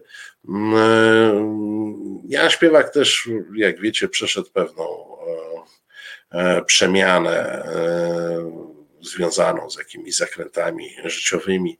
I także jest w tej chwili, stoi na stanowisku człowieka, który mówi przede wszystkim socjal, a dajmy sobie spokój z tymi lipkowymi, bo to jest taki język, z tymi lipkowymi postulatami wolności czy, czy praw człowieka. I pytanie, na ile e, ta determinacja e, lewicy w, w, przy osiąganiu porozumienia e, z PiSem nie jest elementem tego samego mm, zjawiska. I żeby Państwu powiedzieć, skąd ja to wywodzę, że nie jest to jakaś e, hiperbola. Jak popatrzycie na postulaty, na warunki, które e, postawiła polska lewica e, PiSowi, to tam nie ma niczego na temat ochrony środowiska, tam nie ma niczego na temat transparentności finansów publicznych. E, tam nie ma, no oczywiście o prawach człowieka nie mówimy, bo tam przy samym wydawaniu pieniędzy ciężko by było mm, e, o czymkolwiek coś takiego wpisywać, no ale mówię o elementach, które w takim modelu skandynawskiej E, skandynawskiej e, lewicy, do której wszyscy na lewicy się odwołują, są istotne. No powiedzcie e, szwedzkiemu socjaliście czy duńskiemu socjaldemokracie, że można pominąć w takiej rozmowie ochronę środowiska czy transparentność finansów publicznych. No to jest nie do pojęcia. Tam lewica chwali się tylko i wyłącznie dobrym mm, jakąś e, formułą dopłat do mieszkań socjalnych. Wiemy, że, że nie da się tego zrobić wprost, więc tam rząd kombinuje. To mają być, to ma być program tam niskoemisyjnych czy zero e, emisyjnych e, mieszkań. Zatem stawia na socjal, odrzucając te wszystkie inne wartości, które w socjaldemokracjach czy, czy partiach socjalistycznych zachodnich są bardzo ważne. I bez cienia zastanowienia wchodzi ta, że lewica na tym tle e, w konflikt e, otwarty e, z ogólnopolskim strajkiem kobiet. Tak naprawdę w tej chwili, jeśli chodzi o aktywizm społeczny, jedyną siłą lewicową na na rynku. Oczywiście, jeśli będziecie chcieli obejrzeć sobie rozmowę Ikonowicza ze śpiewakiem, e, to dowiecie się, że to są wszystko neolipki e, z Platformy. No, neolipkiem z Platformy jest nasz kolega redakcyjny Piotrek Szumlewicz. Sami wiecie, że on był zawsze zawziętym e, liberałem. Lipkiem jest Andrzej Rozenek, który powiedział, że ma jakieś wątpliwości co do tej konstrukcji. Lipkiem jest wspomniany tutaj przeze mnie e, Sławek Sierakowski i cała e, plejada e, i cała plejada mm, ludzi, ludzi lewicy. Patrzę na to z jakimś niepokojem, e, bo oczywiście ja Państwu zawsze powtarzam, mnie polskie partie polityczne średnio interesują. One są po prostu krańcowo nieciekawe e, i, i szkoda na nie czasu, powstają, upadają w ogóle. Interesują mnie pewne procesy ogólne. No i tutaj proces ogólny, który się e, zarysowuje, no to jest taki, że być może to jest ta ścieżka, dzięki której e, Kaczyński e, dojdzie w końcu do e, tego wymarzonego modelu, w którym ma jakoś koncesjonowaną opozycję, z którą znajduje wspólny język, choćby w sprawach socjalnych i która mu nie przeszkadza w sprawach ustrojowych i taką koncesjonowaną opozycją zastąpi w końcu tą opozycję, którą oni tam nazywają totalną, czyli taką, która sprzeciwia się mm, zmianom e, w państwie e, systemu państwowego, ustroju e, państwowego. Moja zresztą od zawsze rezerwa mm, do lewicy, tej lewicy post-PZPR-owskiej, dokładnie polegała na tym, że ja pamiętałem ten system, tą, tą systemową niewolę tworzoną w czasach e, PRL-u e, i obawiałem się recydywy, to znaczy nie do końca jakbym ufałem tym e, przemianom. E, no i dzisiejsza sytuacja jakby pokazuje, że, że ta nieufność e, może się okazać uzasadniona, że nie była, e, że nie była mm, na wyrost. Lewica, która postawiłaby tylko i wyłącznie na socjal, która odpuściłaby sobie wsparcie dla ruchów wolnościowych związanych z prawami e, człowieka, e, byłaby wymarzonym partnerem i z całą pewnością, no oczywiście na miarę e, swojego znaczenia, konsumentem benefitów, które mógłby Kaczyński bardziej bądź mniej dyskretnie przekazać.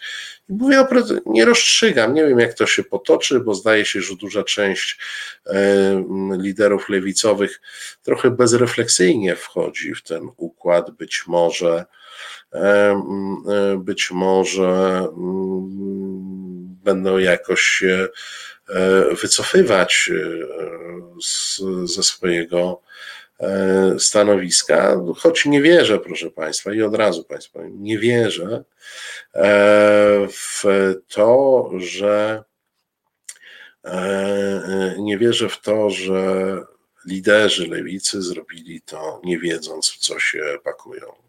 Czarzasty doskonale wie, w co się pakuje, Zandberg doskonale wie, co, w co się pakuje. Gdzieś tam jakąś taką rezerwę wykazywali e, ci, którzy są tam resztkami po wiośnie Biedronia. Podobno oni chcieli, żeby w ogóle postawić jakiekolwiek warunki, e, bo Czerzasty i Zandberg byli zdania, że bezwarunkowo wchodzą w ten e, w ten e, układ. Mm, jest to martwiące, proszę Państwa, o tyle, że może zmienić układ sceny politycznej, bo mnie tam akurat, jeszcze raz powiem, mm, mm, partia ta czy inna nie interesuje. Jak pan Zandberg czy pan Czarzasty chcą tam gdzieś być przy PiSie, to, to ich sprawa, każdy ma e, do tego prawo, ale to oznacza, że nasze liczenie, jaki musi być wynik wyborów, żeby wygrała opozycja, może się znacząco zmienić, bo na tej opozycji będzie mniej e, podmiotów. Jakub Janowicz mówi, panie Marcinie, proszę kiedyś zrobić program Moja Półka, ale która półka, panie Jakubie, która trzeba by było wylosować, mm, e, która półka. Proszę Państwa, Tyle na dziś. Bardzo Państwu dziękuję za dzisiejsze mm, e, spotkanie. E, to były rozmowy na koniec tygodnia i reset e, obywatelski. Jutro, jak Państwo pamiętacie, zapewne, ale przypomnę, od godziny 17 Tomek Końca Dobra Pora, od godziny 19 Tomek Piątek mm, i mm, Dochodzenie Prawdy, o 21 Prawo Teka E, i e, e, nasze sędzie, które objaśniają nam zawiłości prawa. Ja Państwu przypominam, że Reset Obywatelski działa dla Was i dzięki Wam, w związku z czym, jeśli macie ochotę Reset wesprzeć, to sami wiecie, jak to zrobić, a my będziemy za to wsparcie bardzo wdzięczni. Szczegóły są tu gdzieś pode mną na transmisji opisane. Kłaniam się Państwu nisko, Marcin Celiński, do następnego spotkania. Reset Obywatelski. To był program Resetu Obywatelskiego. Subskrybuj nasz kanał na YouTube, obserwuj na Facebooku i Twitterze.